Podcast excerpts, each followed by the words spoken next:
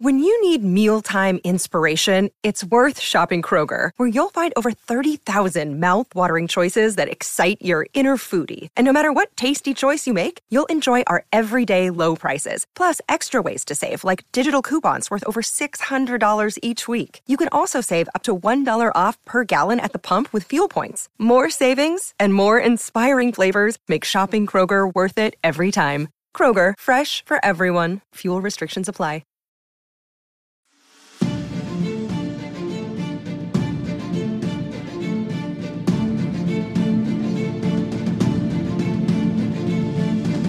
From the southernmost point of to the lands of always winter, what is west of west and the shadows in the east, this is Casterly Talk. I'm Ken Napzok. This is your weekly look inside the world of ice and fire, celebrating Game of Thrones, the Song of Ice and Fire, Fire and Blood, House of the Dragon, uh, the Dance of the Dragons, the uh, Dragon Dance Dance Revolution. That's not a thing. Hey, we're talking Game of Thrones, and I am not alone here today. Joining me, welcome him back, one of the core members of the crew around these parts, Andres Cabrera is here. I am here. Ace is in the place. Yes. How are you? to talk Game of I, Thrones. you know, I couldn't do it without you this week because I tried to do it without you last week. Yes. We got a great call, great question. We're going to replay that call. It was a Baelish Ooh. question, and I was like, man, Ace is my Baelish guy. Yeah. Yeah. He, you're inside Baelish's head, Yeah.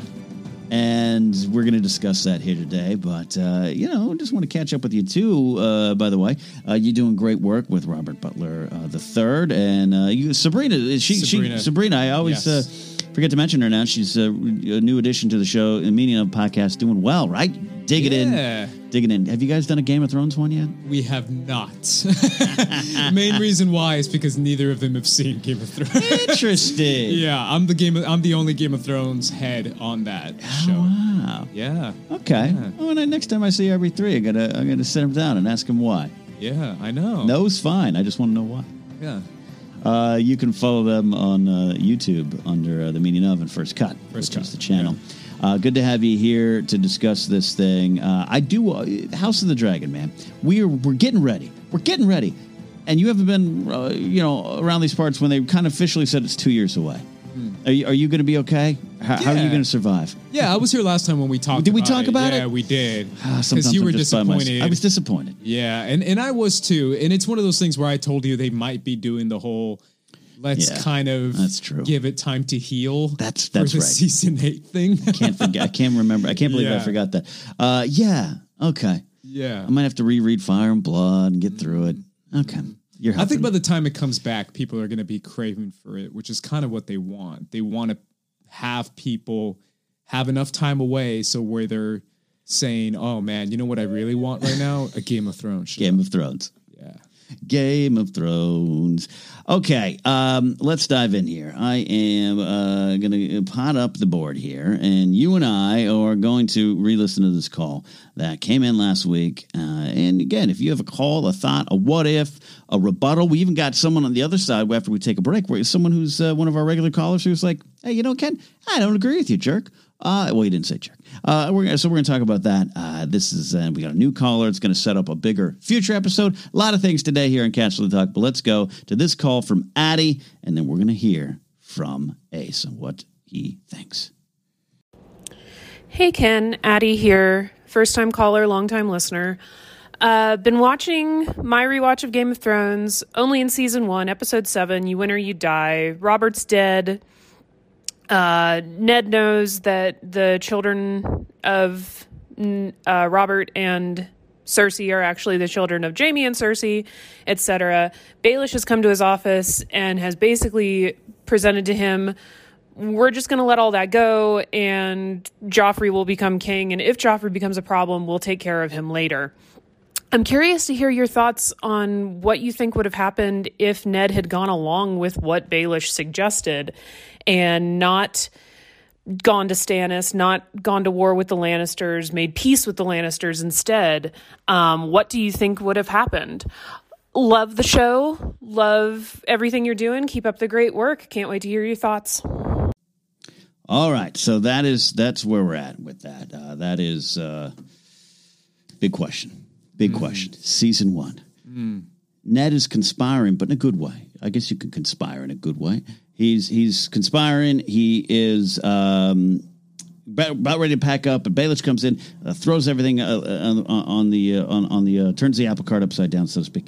And uh, Baelish is like, "Hey, Ned, you buffoon! Don't do what you're going to do. Don't out Joffrey. Don't write to Stannis. Let's kind of figure something out here. All right, I pitch it to you. It's interesting. I don't because I just don't know. It's interesting because uh, there's two things you have to separate. You have to mm-hmm. separate the intentions of Baelish and the intentions of Ned, right? Right. So if you really think about it, Baelish's intentions have always been a question mark for most audiences. Yeah. Most people don't know what his end game is or what eventually his end game would have been, Right. considering the ending we got. Again, I can go off about that, but I won't. Considering that he's the one who kind of started the lion versus the wolf Right. with the with the letter and with Jon Arryn and with all this kind of stuff. So if he would incite this war between the Lannisters and the Starks, Mm-hmm.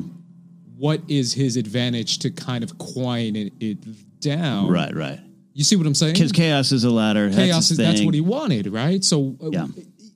did he expect Ned to listen to him to begin with is one thing, right? Oh, the idea that by oh, okay, by saying so part of his goal was you know what, Ned, definitely you should not do that. You should do this, meaning he's going to do that and not do this. Well, part of me also part feels, okay. but part of me also feels, oh no, this was Baelish being like, okay, wait a minute. Right. Mm-hmm, What if my plans switch? what he's calling an audible. He's saying, Right. if I can get Ned to see my way, maybe I can get him to see my way.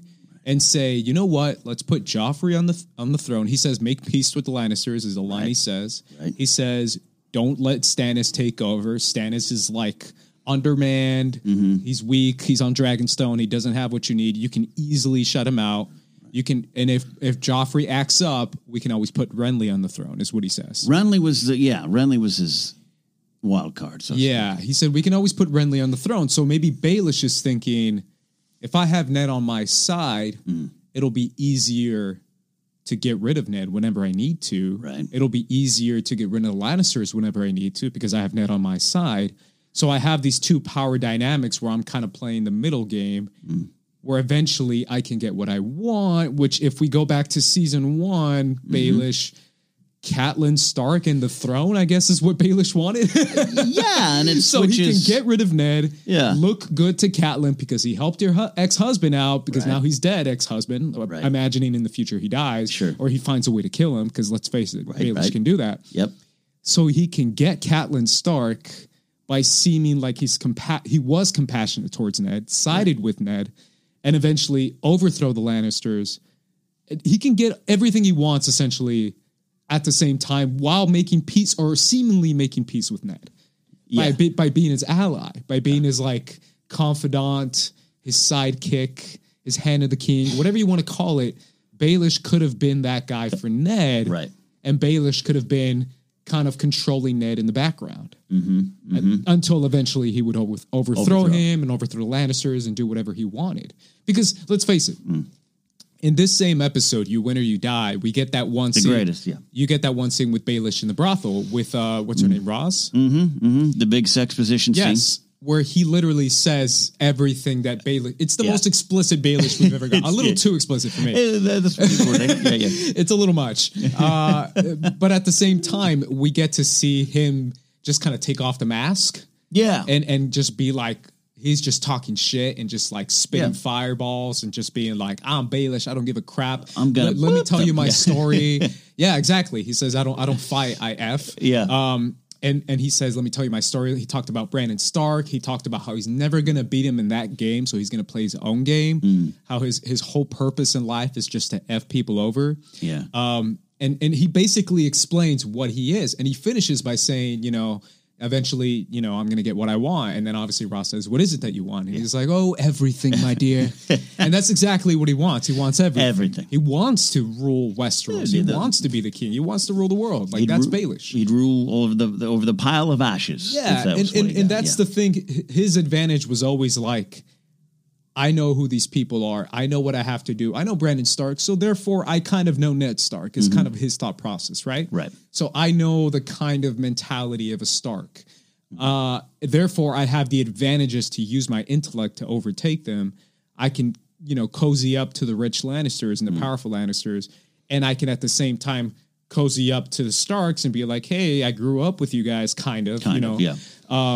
So that's the two advantages that Baelish has. Therefore, he could find maybe an easier, less bloody route to the throne if if if you got Ned to listen to him. Mm. Yeah. that's my only thought process. Is thinking No, this is great. thinking Baelish's way. Thinking Ned's way is like a whole different thing, right? It's like it's one of stubborn honor, as we know, Yeah. and it's it's uh it's it's comes from a good place. It's funny, season one, yeah, you we don't know too much about Baelish. Uh, I mean, we get a ton of Baelish in season one, but you're still jury's still out because I think you immediately kind of start to. Well, I'm not supposed to like him, but I like him. I get it. And again, I keep going back to this thing. It, it's it's kind of related, but not. Ned is the hero of season one, as per the marketing, right? And per our hey, Sean Bean, we know him. Uh, if you're not familiar with the story from this point of view, I always approach it. The fact that that that monologue, the sex position monologue, paints Ned in a different light, not a bad light, but like uh, I keep going to this example. I know people listening are like, "We get it, we get it." Robert Baratheon, but Robert, we root for Robert because he's the king. He's Ned's friend, and then along the way, you're like, eh, "He's done." I mean, he might have been good at one point. I don't know what's going on with him, but we associate good with Ned. So when Baelish is the, one of the first to kind of come along and be like, "Well, well, the Starks, man."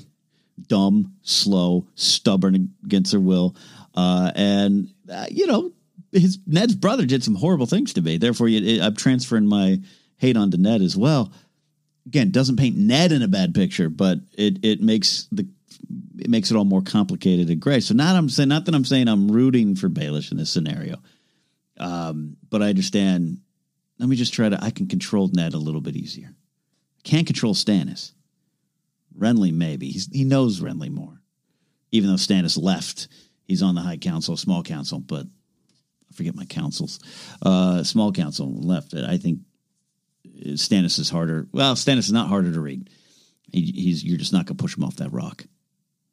I don't know.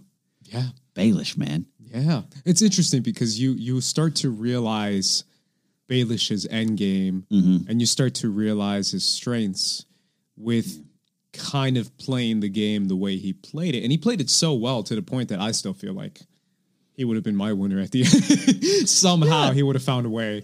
Um, A lot of it worked. A lot I, of if that. I him, was yeah. writing the book, Yeah. Um, and then again, you never know; he might be at the end. George could be crossing some things out right now. but then again, I, I always felt like that whole game that he was playing was so well done. Yeah. Throughout pretty much most of the seasons was super interesting, especially season two, right? Yeah. When he starts to kind of play the whole like the Tyrell connection and all this. Yeah. Because without without Baelish, you, who knows if we would have gotten the Tyrells coming in. Yeah, I don't think so. I don't. I don't know. I don't think so. I mean, Yeah. he's got so many uh, irons in the fire.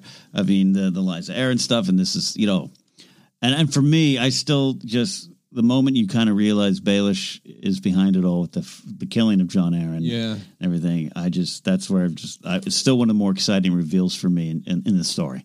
Yes, and the way he's able to conjure up chaos Mm-hmm. for the purpose of accomplishing his goals, for the purpose of almost causing a magician level distraction where it's like look over here while I do a magic trick over Mm-hmm. here and rise to power and all of a sudden you're going to be like how this guy rise to power and it's like it almost seems like a magic trick because he's so good at causing diversions Yeah, it, it- with with different storylines and story beats and people's intentions. He's just so good at it. I love it. I love Baelish. I can go off about Baelish. I know. Let's where a big what if and and and and your your your issues with the end of Baelish aside. Let's put that aside Yeah. for this episode. Let's say he survives in any way, shape, or form in season seven and in the story. Where do you, where would you want to see him factor in in the end game? I know it's a big it's a big picture question because butterfly effect things are going to start to change, but you know he helps Sansa, he brings in the Knights of the Vale. Uh, he start plays his little game, gets his neck sli- sli- sliced right open. Fine, fair enough. But what if that doesn't happen? Okay. Do you see him? Who do you do you see him wanting to get Sansa on the throne? Just had a connection to Catelyn. Yes. So what I see, and I know this is me reaching. This is you. well, no, this is a this is a big what if. Yeah, what I see is Baelish wouldn't have made certain mistakes that he made in the show. That's one. Okay.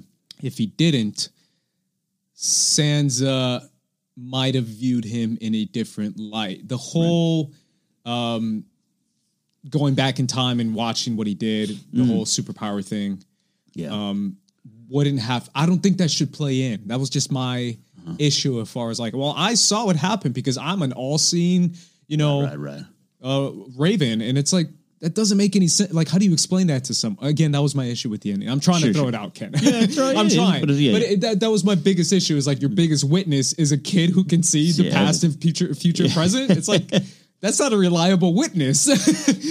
Yeah. that's kind of dumb. Um, again, that's me just going off on a tangent. Right. What I would have seen is somehow Sansa saying what she said. I think in the beginning of season seven, where Mm-hmm. she's like, "Yeah, Baelish is kind of sleazy and weird, but he knows his place. He knows what he's doing, Right, and right. he and he's come. He's he's been here long enough." I, I, she Right. says something like that in the beginning of season seven, where Right. she's yeah. like, yeah. Yeah. "I'm keeping him around because you know he's he's helped out, and Right, right. you But- know he's been around." Been around. I think he would have been somehow surviving through the end of Mm-hmm.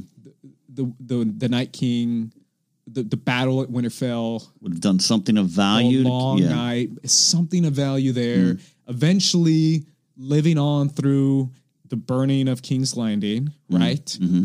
I think it gets to the very end, the part that people don't like about Yeah. the last episode, which is everything post Dany and Jon. I think uh, people uh, liked everything leading up to it. Sure, right after the whole like, what do we do now? do we do now Democracy, yeah, yeah. capitalism, like that whole like speech Right. where they sat down all the the big lords and kings of each kingdom. Right. Where we had the guy from Dorne, and you know we got all these guys coming back. Yeah. Um, Davos was there, Sansa was there. These people, I think Baelish would have been one of them. yeah. I think Baelish Yeah, would have yeah. found Oh, a would've been. way to be like he could have been the brawn of the whole ending. I think is what could have happened. And- where he what- kind of yeah. finessed his way into getting Into getting the up. reach or something like that. Or, or, or he could have Yeah. his way into getting part of the North, or maybe even ruling with Sansa in the North. I don't know. I just think Baelish could have gotten something bigger than what he got. You think Sansa turns her heart turns on him, right? In a good way. I don't know. I don't know. That's a tough one. I know, it's- but I'd like. But but here's the thing. So if he gets to that end game, Yeah. If he's there in those meetings, uh, uh, when you said like, does he get the reach or something like that? It's pretty fascinating because at some point, do they all kind of forgive and forget anything? Is it like, ah, we all were fighting over this throne, and now Bran's got it, and let's all be nice again? I could see you know, Tyrion either fighting that or being like, "Hey, redemption is is something that I had to go through as well." Do the, would they believe? Does, do- is is any part of Baelish saying, "Hey, I, I the Night King scared the crap out of me, and I'm good now"? Well, this is my issue with the show. know? This is my issue with the show. The fact that you can say those questions about Baelish, but you can't Right. say them about Tyrion, or you can't say them about Yeah. uh, other characters that have done questionable things. Can Right. and everyone kind of forgives it because it's Peter Dinklage. It's but it's not the sleazy ha ha ha Yeah, yeah. mustache twirling Baelish. And I'm just like, if he wasn't twirling his mustache, and if he didn't have that weird accent. Would you kind of be Team Baelish here? Like, this is, that's fascinating. I'm just to me. being, I'm just being I honest. yeah. love that, but no, that's Or It's fascinating. like so many characters have done such terrible things, but we forgive them because it's Jon Snow and it's This is it's, great. It's Daenerys, it's This is Cersei. and it's like no, well, this is great. No, I love Like, this. why can't I don't get redeemed, I don't bro? think we. I know you've mentioned that before. same with Jaime too. Everyone loves Yeah. Jaime. It's like bro, Ja- it's Jaime from the Lannister. early on, and this Yeah. this is oh my gosh, you've just stumbled into a, a great thing here. Yeah. I do want to talk about. I do want to talk about it in the time that we have remaining in this first segment, which quite frankly is all the time we want. Yeah. Um, going back to this exposition scene.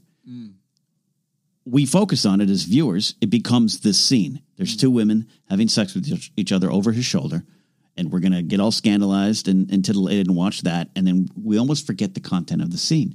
The content of the scene is kind of what we're talking about.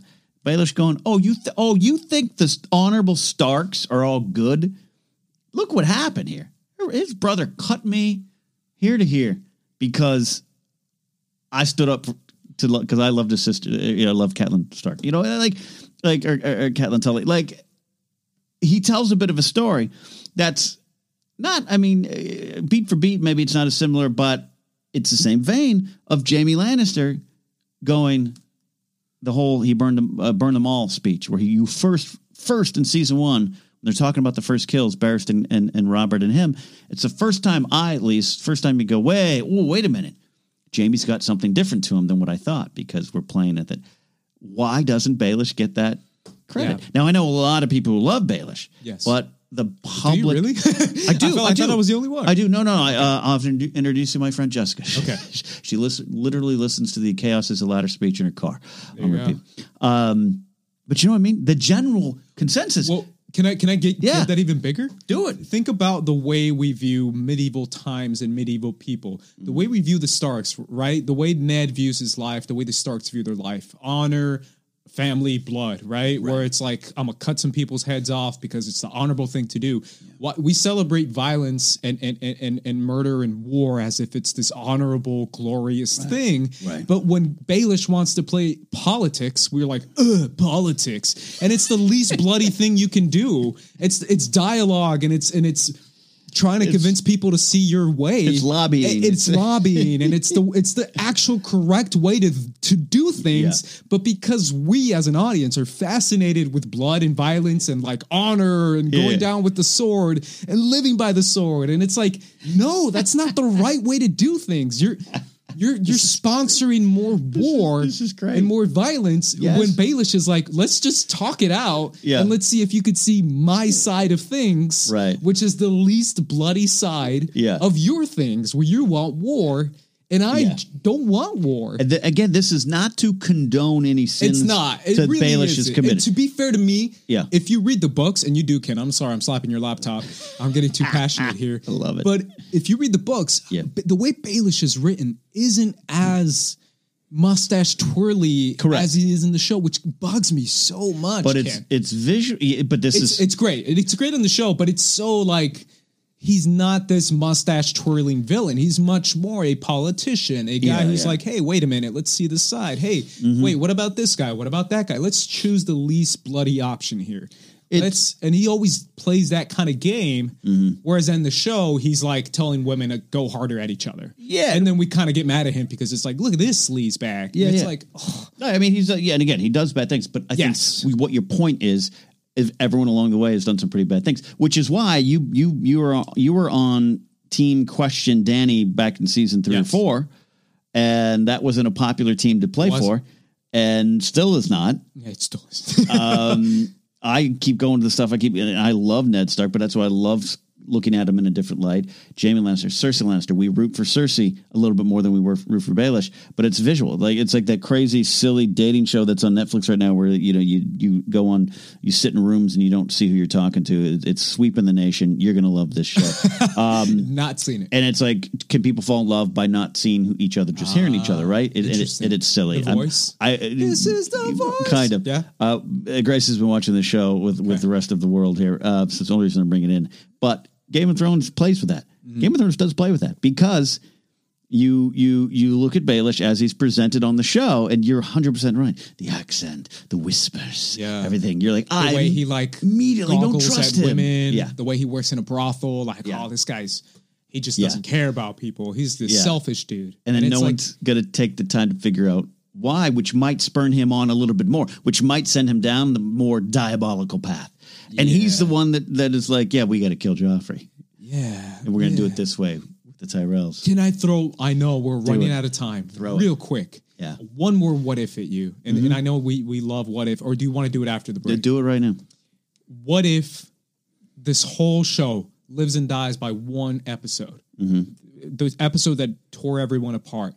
The Rains of Castamere, right? Mm-hmm. Uh, season three, episode nine. Right. What if Tywin Lannister didn't do that? Mm. What if Tywin? What if Walder Frey said no? And uh, uh, what if Walder Frey said no? I'm joining up with the Starks. Uh, I'm going to keep my quote end quote honor Mm-hmm. to to the Starks. I'm going to stay with Robb, and I'm not going to kill them. How long would this war have gone? It would have been And what would have been the outcome? Robb marches to to uh, uh, Castamere to to not uh, not to Castamere to to Casterly Rock, and it's a bloodshed there. They raise the city there, and then it, it with a you know. Tywin rides out with his arm. It- It's a bloody, bloody, bloody thing. Which But is, but if you're going to play the numbers game, you would assume that Tywin would win, right?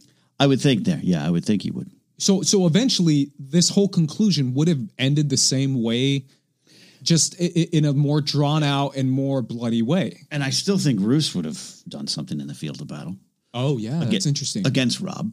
Yeah, I think he was waiting. I think Tywin just found an opportunity. that's a good point. Yeah, But this is also why you and I love Tywin. And again, Yeah, I love Tywin. Tywin has done bad things. Yeah. Bad things, and he pays for it with his life, as he should. Yeah. But the fact that, as he tells Tyrion, how how, how is me killing uh, Yeah. people at dinner worse than killing all like a war? thousand men in war. How is it 10,000 in worse? War, yeah. in this world? Yeah, In this world it's really it's an interesting question because the way Tywin plays it, Yeah. is is is is not necessarily because he's this merciful father that Yeah. wants to save his soldiers from dying, No. but at the same time, he is a financial man and he knows the finances of war. Yeah, and he says, if I drag this out for four more months or five more months, I'm going to spend more men, more Yeah. money, more resources when I can just end this in a night. Yeah. I'm gonna end it in one night and say, you know what? I'm done. Good night. We're running out of gold. We're running out of gold, running yeah. out of people, running out of soldiers and men and money. Mm-hmm. If I can just end this one night, I can save money, save men, and just go home and chill. Ty- Tywin also has a, a, a king Yeah. who he knows this is a problem. Yeah. Joffrey's a problem. Yeah. I need to concentrate energy on that. Yeah, no, this is this is why this is why we love the show, but this is why we love some of those characters and why I think sometimes people approach the show, the show particularly, because again, it is it is it's this visual thing. Uh, it it's you know people who listen to the Nixon Kennedy debate on the radio said Nixon won. People watch TV said Kennedy won. That's one of the big historic things in, in politics. Um, if if you go to the TV version, we just I think people listeners viewers excuse me apply traditional storytelling things that they're familiar with to it. It, it, T- mustache twirling, Yeah. don't like them. yeah. Look at his face. That guy's Yeah. clearly a bad guy. Yeah. Right? And it's Yeah. like, what? That's Yep. not fair. But it's the way we play the game now in real life. It's really Yeah. interesting the way we even view uh, actors and actresses, or even if you saw the Oscars last week, people, oh, I don't like that guy. Oh, that guy's kind of weird. Or oh, that, Yeah. certain things. Oh, I don't like that actress. Look at her face. And it's like, who cares about Yeah. her face? Yeah, what Like, are we doing? Yeah. Same with politics, right? If you saw the debate last week, people are like, ah, I just don't trust that guy, or that guy's just not likable, or uh, It's, and it's the really likability, drink a beer with factor. Yep. the likability to drink a beer with factor, which is something that's kind of disappearing the more time goes on. Yeah. a- a- as we evolve as a, a people. I think with more access, more Yeah, insight. Yeah, yeah. And we start to focus a little bit more on policy and on actions. if Twitter was around for Baelish, people might have appreciated it more. yeah, Tw- uh, Twitter would have been. and again, for those listening, and, and, and who anyone screaming at the podcast, oh, they're going to be screaming. no, no, I, I, we. Uh, this is not to say that Baelish is a one hundred percent No. good guy who just was wrong. he's just one of my favorite It's just one of, it's just in this show. I'm continuing, continued, uh, continuously, excuse me, continuously fascinated by these little wrinkles to the story, Mm-hmm. and I never really had focused on the idea of Baelish gives his. Let me tell you what happened to me speech, Mm. and we all went nah. We're all like, nah, bro, blood and honor. blood and honor. Go kill. If he had killed Brandon Stark, you know, would it be like, yeah, good on you. Yeah. And I, you know, and I'm all for going out on your shield. I, I'm, I'm here for a little violence too. I, I'm not going to lie and say no, but I have never really focused on it in the way that you if So Yeah. that's why you're here Yes, to defend the honor. if Baelish was Peter as good Baelish. looking as Jaime Lannister, that'd be it. if we wasn't, That'd be it. It's a statement. Jaime gets away with it. a lot of things. We're going to take a quick break here on uh, Casterly Talk. On the other side, uh, some more calls, some great calls, some more discussions with the great Andres Cabrera here on Casterly Talk.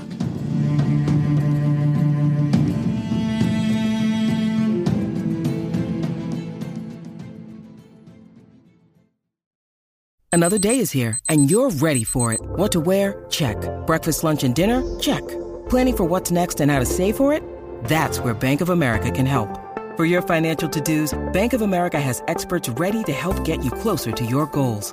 Get started at one of our local financial centers or 24-7 in our mobile banking app.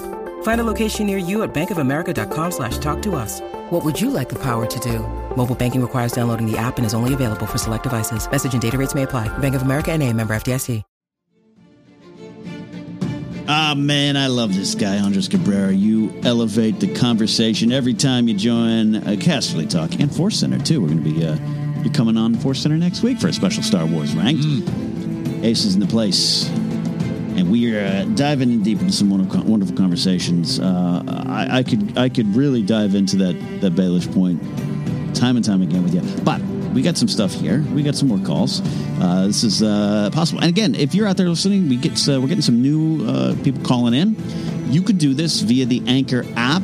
We are uh, hosted on Anchor. Our podcast is available uh, is available in a lot of spots. I didn't have my lunch today. That's why I'm st- my throat doesn't want to work. Um, Spotify, Apple Podcasts, Google Podcasts, Stitcher, TuneIn, a lot of places. Search for Casterly Talk. But here on Anchor, through the Anchor app, you can go ahead and just leave a quick message directly to us. Pretty easy. And join the conversation. So we, we get a lot of great calls. Addie, uh, that call inspired two conversations in two separate episodes. Uh, Billy always calls in with great calls, and he's got one. A what if I'm going to have to deal with a little bit later. Billy, I can't get. I can't. The Jorah one. Even though we talked about Jorah last week, I'm gonna. I'm gonna have to think on this one. It's it's what if Jorah survived to the end?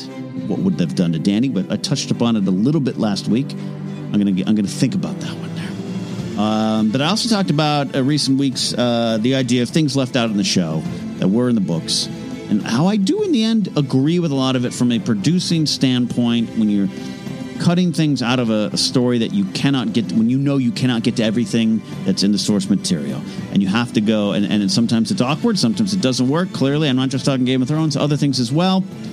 You have to find what your core of the story is. And of those things, Ace, that I said I was fine with losing, though I wanted to see it, and still, in part of my heart, wishes it happened, and it's Lady Stoneheart.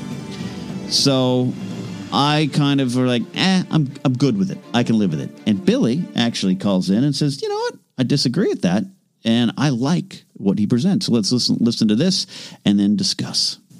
Hey Ken, it's Billy. So I have to d- disagree with you on the whole Lady Stoneheart topic. I you you said it made sense that they kept her out of the show because they really wanted to focus on the themes, but I think Lady Stoneheart is so crucial to the themes of the show and to Arya Stark's character in particular.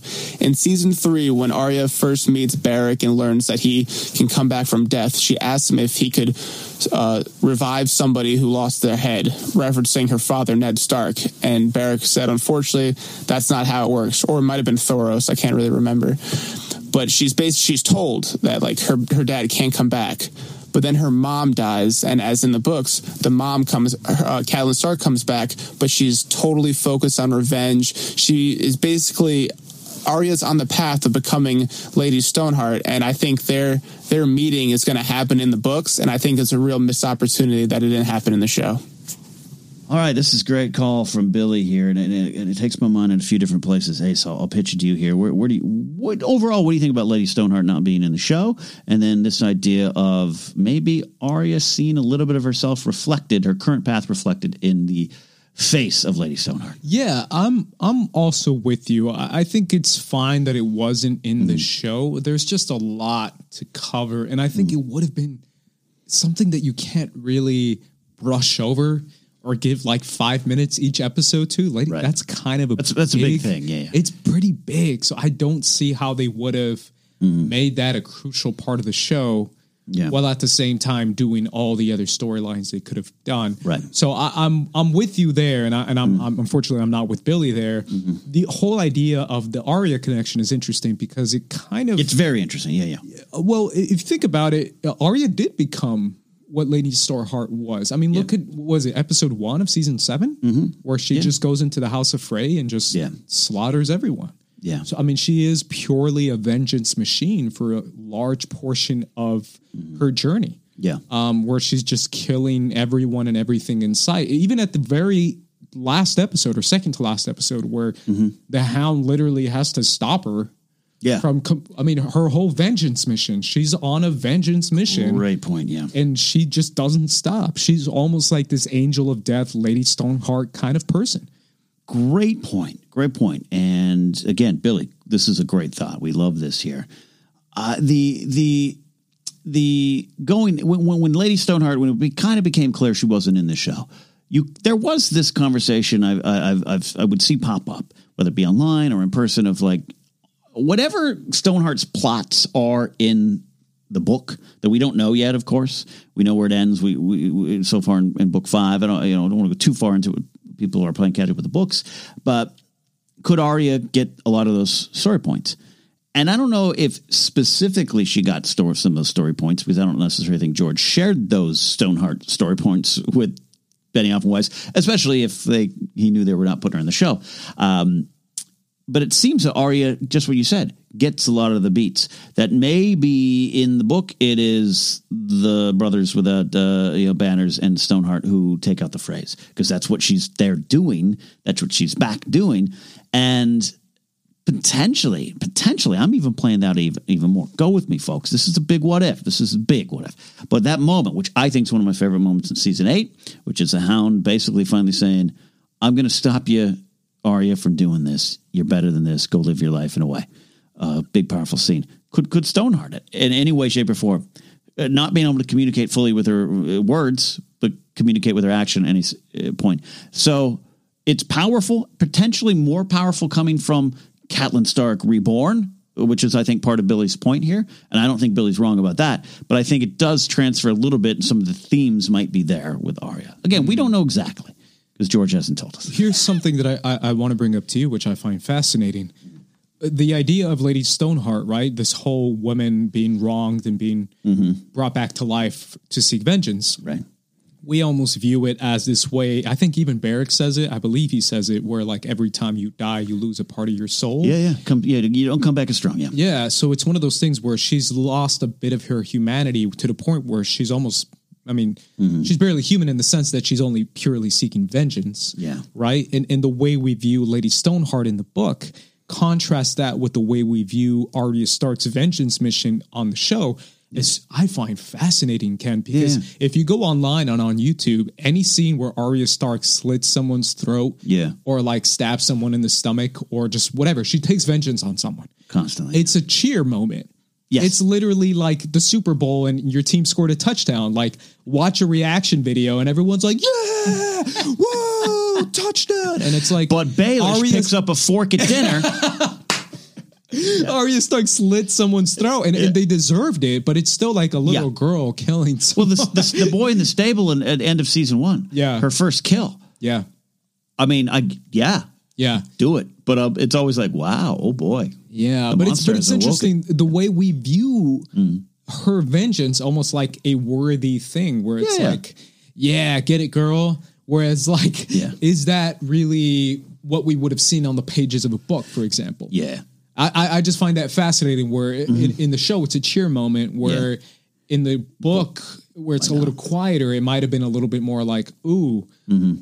interesting. Is she still human? Yeah. Or is she purely a vengeance machine? Is she purely the Terminator now? Is she a T one thousand or a T eight hundred, Mm-hmm. purely seeking vengeance, where that's her only mission in life? Yeah. To where the point that if that's your only goal, where is your humanity? Where is it gone? And I think she, you know, there's that scene with Hot Pie. It's not necessarily collected connected to the big theme you're talking about, or even what Billy's talking about. But she finds a little bit of it there. She's going to go She kill the queen. Hot Yeah. Pie, Hot Pie jogs her head a little bit, jogs her heart, connects the Nymeria stuff. Um, and and and she's always going to be that kind of person with Nymeria. And I know, you know, that's why she goes west of west and all that kind of stuff. So I think it's there. I think it's there. I I, I understand what Billy's saying. Like that. I mean, just the, the the reveal of of Michelle Fairley zombied up in the show would have just destroyed the internet at the It time. would've, It would have just. And I remember the moment I thought it was going to happen, which is at, at the end of season four. I thought, you know, all right, here Tywin's dead, and all right, they're changing a couple of things about Tyrion and his, and, and oh, Varys is going with him. Things are different. Arya's g- got the the the, the ship to Braavos, and I'm telling you, I was watching with one of my friends. We're like, it's going to fade to black. We're like, here it comes, fade to black. Foot feet up in the forest. Someone's walking, and and, and two Freys are hanging, and there's Stoneheart. And I I, I still I still kind of wish I had that moment, but moments don't mean story. Moments don't mean mean themes. And I still think some of what would have been there, or potentially is there, between Stoneheart and Arya, and a reflection of what you could be if you're just a vengeance monster, um, is there thanks to the Hound and, and Arya's moments. But yeah, good answer, Billy. That's a great call. Absolutely. I love it. I love when people are like, "Good point, weird dude that rambles in microphones by himself." but here's a better one. So, Billy, uh, continue sending in those kind of things here. We got uh, a couple more calls left here today on this episode. Um, one I'm going to play again that's going to set up uh, uh, another episode. Uh, Eric Monroe's here, and Eric Monroe, Eric is a regular contributor here, calls in with some great stuff all the time. And the reason I love Eric, for a lot of reasons, is his love of Stannis Baratheon. So here's another Stannis call. Hey, Ken and Casterly Talk. So I love Daddy's call about the what if. What if, you know, Ned would have gone along with everything and not supported our man Stannis and gone along with what Baelish wanted and supported Joffrey as king? It got me thinking of a, of a change the show made. In the books, Stannis had already suspected that Robert's children weren't really his. He, in fact, he's the one he enlisted Jon Arryn's help to uncover that secret. So he already knew about it. And, and on the show, he, of course, finds out strictly through, you know, Ned sending him a message and telling him this. And you know, you being a Stannis fan too, which which do you like better? Do you like it better that Stannis had uncovered it himself and already knew, or do you like it better him finding out through Ned like it was on the show? Great call, Eric, about Stannis and, and Stannis learning his true purpose here. I don't know. Um, obviously, book's going to play it a little bit different. You have a little more time with it.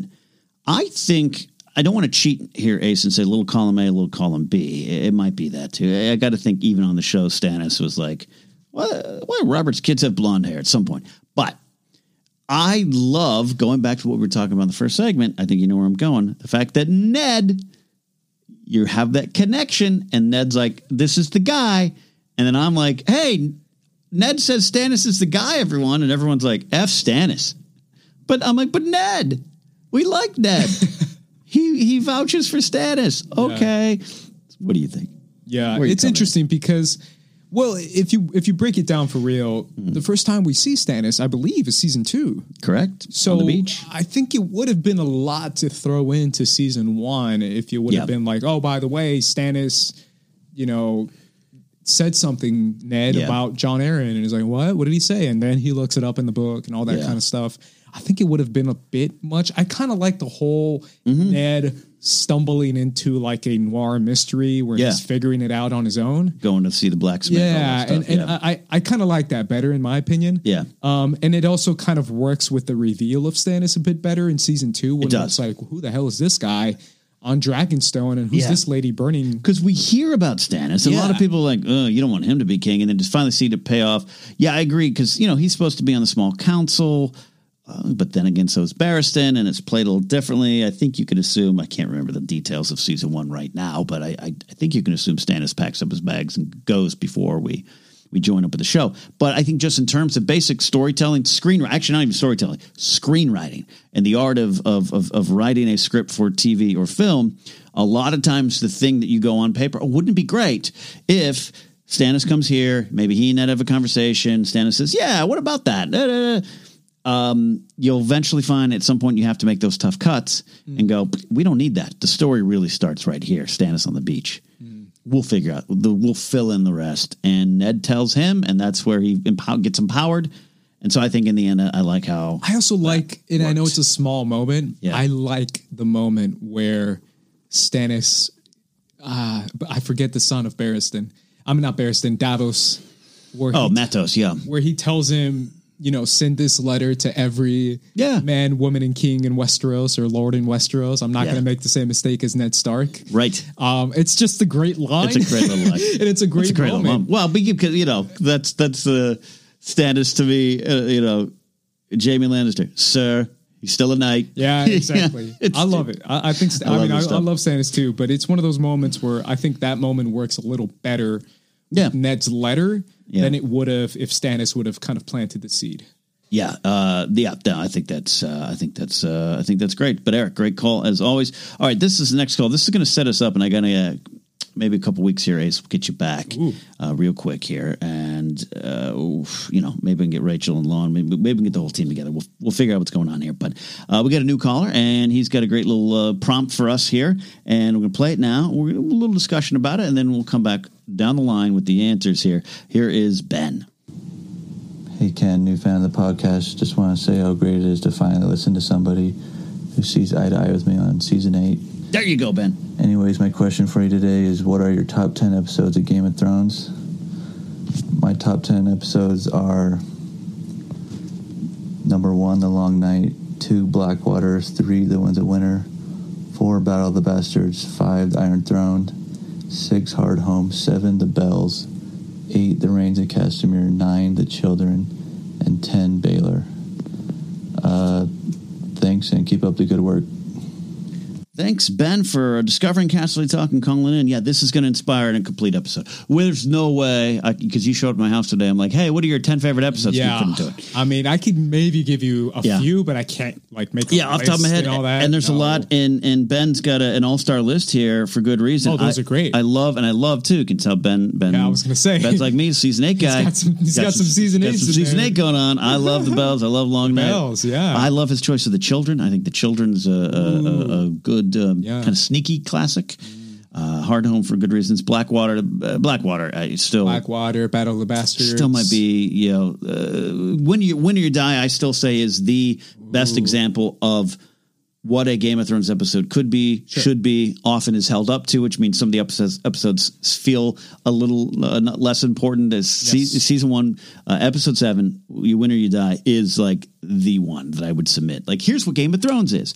Um, but the show gets bigger and better even beyond that. So i don't know man. Uh, I, i'm gonna have to start start getting down to it there. Do you have any do you have any sneaky one that you any, any surprise that you would know right now that you would put on your list? No, or that you'd consider because the list isn't final No, because Ben named quite a few of mine. Yeah. I, I really do like spectacle episodes, and he named quite a few of them. Yeah. um, I think they're great, and I think they work really well. I would have to deep dive into episodes that have a few of my favorite moments and how the rest of the episode ranks as a whole. Mm-hmm. Yeah, yeah. You know what I mean? Because you have Totally. those episodes where you're just like, that has one of my favorite moments in all Game of Thrones. Yeah, yeah. But is the rest of the episode live up to that moment? It's- so it's- that's one of those things where ranking's I so, to yeah rewatch. ranking's so tough when it comes to like movies or, or episodes is why in star wars it's you know my what is my star wars movie rank list ah, can ch- it's going to change every day because just like you said attack of the clones is going to come in low all the time for me but oh my god that scene with dooku i gotta, I- I, gotta put I- that in and ah, that i gotta put that in I Yeah. love Attack of the Clones, but it will come in low Yeah. for me.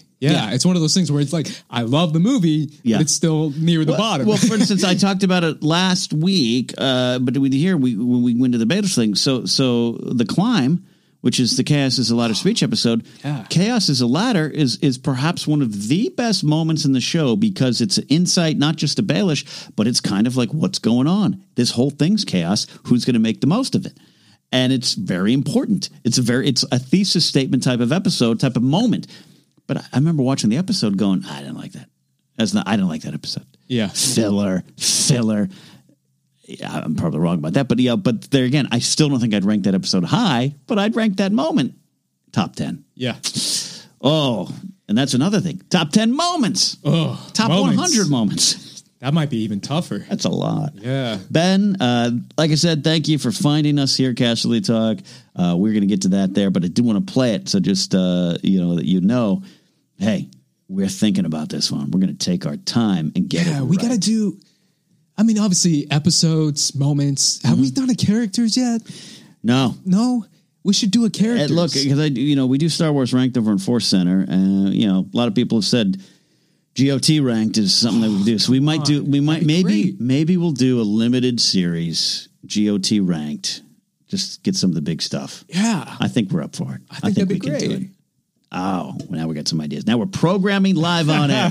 All right, everybody, we're out of here today for Casterly Talk, the 51st episode. Thank you for uh, making this show possible. Thanks for calling in. Give us your thoughts, give us your opinions, uh, even if they disagree. This is not one of those uh, I am not Joffrey here going, I am I am uh, talking Game of Thrones and I am right. I love to hear everyone's thoughts, which is why I love bringing uh, Andres Cabrera in because he has great insights to the show. Even though he and I mostly, I think, agree on Game of Thrones, we have some some some differing opinions or different differing views that really just make the conversation great and vibrant. So, sir, thank you for coming back. yeah, absolutely. Thank you for having me. Your, this is your Game of Thrones home, and uh, you can go follow Ace at Squad Leader Ace on Twitter. And again, tell them where to find your great show, The Meaning of. Yeah, you can find me on YouTube at First Cut. If you look up First Cut YouTube channel, it'll come up right there. And the Meaning of podcast on Spotify, you can check us out there. Absolutely. If you want to follow me, you can go to at Ken Napzok. Go to kennapzok.com for information on all the things I'm doing, including stand up comedy with Mark Ellis and Josh McCouga in Las Vegas, Nevada on March 6th. Big show. Go to markellislive.net to get tickets to the House of Blues at Mandalay Bay.